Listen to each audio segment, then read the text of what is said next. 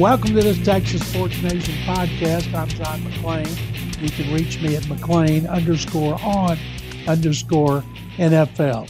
Great week for sports, not just the Super Bowl. Texans had a big week uh, promoting Lovie Smith from associate head coach, defensive coordinator to head coach, and Pep Hamilton from passing game coordinator, quarterback coach to offensive coordinator.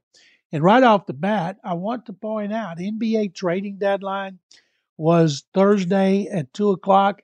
James Harden, the beard, got traded again, been reunited in Philadelphia with his former Rockets general manager, Darryl Morey, former Rockets president, Tad Brown. Good for Darryl, good for Tad, and good for the beard. He gets to play with Joel Embiid. Boy, you talk about a dream team that just fell apart, no fault of their own, what they did in Brooklyn with James Harden, Kevin Durant, and Kyrie Irving. Irving won't get a vaccination, so he seldom plays. How stupid is that? Uh, the Nets are getting ripped off big time by Irving. So Durant has been hurt. That's not surprising. Harden is out, and I'm really eager to see if he can do with the 76ers what he was unable to do with the Nets and almost did with the Rockets, which is get to a finals and win a championship. Now on to the Texans. They're busy hiring assistant coaches. One of the things that was interesting to me, right away they named two offensive line coaches. The main one, George Warhop, he's been in the N F L forever. He's sixty. His number two, his assistant line coach, Hal Hunter, he's sixty-two, longtime N F L line coach. Both worked with offensive coordinator Pep Hamilton with different teams. George Warhop also worked with Lovie Smith in Tampa. So they hired those guys right away. Ben McDaniels, the younger brother of Josh McDaniels, he's going to coach receivers. He worked with the receivers in the offense last year. They hired a new tight ends coach. Can't even pronounce his name, so I won't. And right now they need a quarterback coach. Hey, what about Josh McCown? I have a column in Thursday's Chronicle about Lovie Smith wanting Josh McCown on his staff. Now, he coached with McCown in Chicago. He wanted him in Tampa Bay. He went with him, said he's outstanding. He said any team that gets him, he'd be a great asset. And he said the N F L will be better when Josh McCown is assistant coach. I'm all for it if Lovie Smith and Pep Hamilton want it. I just want to make sure he's not being shoved down their throats by Jack Easterby. And he's not. So hopefully McCown will be the quarterback coach. They also need to hire a defensive line coach in place of Bobby King, who went to Tennessee. And Nick Casario and his staff, of course, they've been focused on free agency, the draft, exciting time of the year for the personnel department. The Lovie Smith hire, once people got over the shock of the search and the way they did their one eighty from Josh McCown, and believe it, they were going to hire Josh McCown until Brian Flores' lawsuit scared him off the inexperienced McCown to the very experienced Lovie Smith. And I think that people, it's starting to win over people in Houston. It's getting a lot of positive response around the country. I've known Lovie Smith since nineteen ninety-seven when I covered the N F L between the Oilers leaving and when I took over the Texans beat in their let's see, two, three, four, in their fourth season. And I spent a lot of time in Tampa when he was secondary coach on, under Tony Dungy. I spent some time with the greatest show on turf when he went up there to be the defensive coordinator for Mike Martz. And I like him. I respect the heck out of him. I think for a team that is still rebuilding, that bringing an experienced head coach and assistant coach like Lovie Smith is good for what they need right now. Lovie Smith is respected by young guys, old guys, black guys, white guys.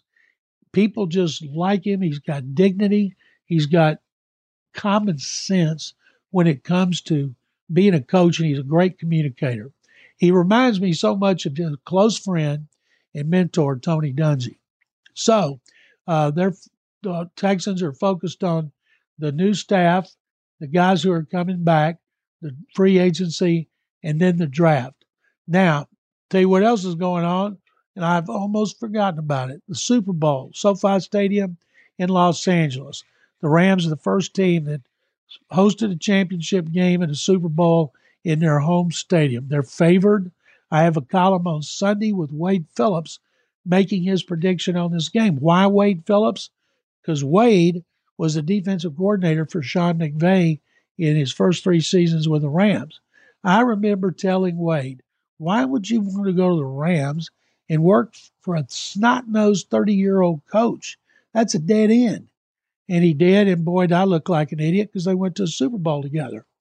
Wade, of course, held the Patriots to thirteen points. That's the fewest points in a Super Bowl victory, the fewest points the Patriots have scored. Unfortunately for the Rams, they only scored three, lowest scoring Super Bowl in history.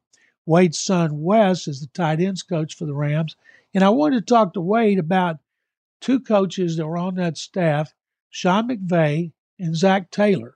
Taylor stayed two years and then went to the Bengals. And Wade was honest enough to say when Taylor went there, he didn't expect much because they were the Bengals and they were down. Now the Bengals are in the Super Bowl. Zach Taylor is coaching against his mentor, Sean McVay. I look for a big offensive game. Wade Phillips said he expects the Rams to win handily as he lives vicariously through his son, Wes. Now, I think with Matthew Stafford and Joe Burrow at quarterback, this game has all the makings of high scoring. I'm picking the Rams thirty to twenty-three, and I think the Rams will win because their pass rush will do a great job against Burrow. When we watched the Bengals squeak by the Titans, Burrow was sacked nine times. The Rams have a better pass rush than the Titans. How do they control Aaron Donald, three-time N F L Defensive Player of the Year, and Von Miller, Super Bowl M V P, and they've got other pass rushers. So I think this is going to be a game that's led by the quarterbacks, Matthew Stafford, Joe Burrow. I think Burrow's going to get sacked at least five times, and I think Matthew Stafford is going to be the Super Bowl M V P. And I don't know about you, but I'm going to be watching that game on my small screen T V while you're watching on your big screen T V. Someday, I'll have a big screen T V to watch it too. I covered more than forty Super Bowls. I like being a fan now and being able to kick back with my wife, Carol, drink a little beer, eat a lot, and watch the game and see how it comes out.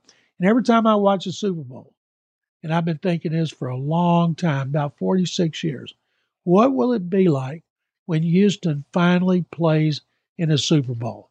The closest I've come to covering one like that was when the Titans, after the nineteen ninety-nine season, went to the Super Bowl in Atlanta and lost that close game to the Rams. The greatest show on turf when the Titans came up one yard short because there were so many former Oilers players, coaches, personnel on that team. It wasn't like the Oilers went, but it was close. Now, of course, we've got to wait on the Texans. When will the Texans be in a Super Bowl? It won't be within the next couple of years, although the Bengals won four games last year, and now they're playing for the Super Bowl rings. But they got Joe Burrow. Texans have Davis Mills. I wrote a column for Thursday with Lovie Smith talking about how much he and Pep Hamilton like Davis Mills as the starting quarterback, and they're excited about going into next season with him number one. They don't know if he's going to be the franchise. They don't know if he'll start long term.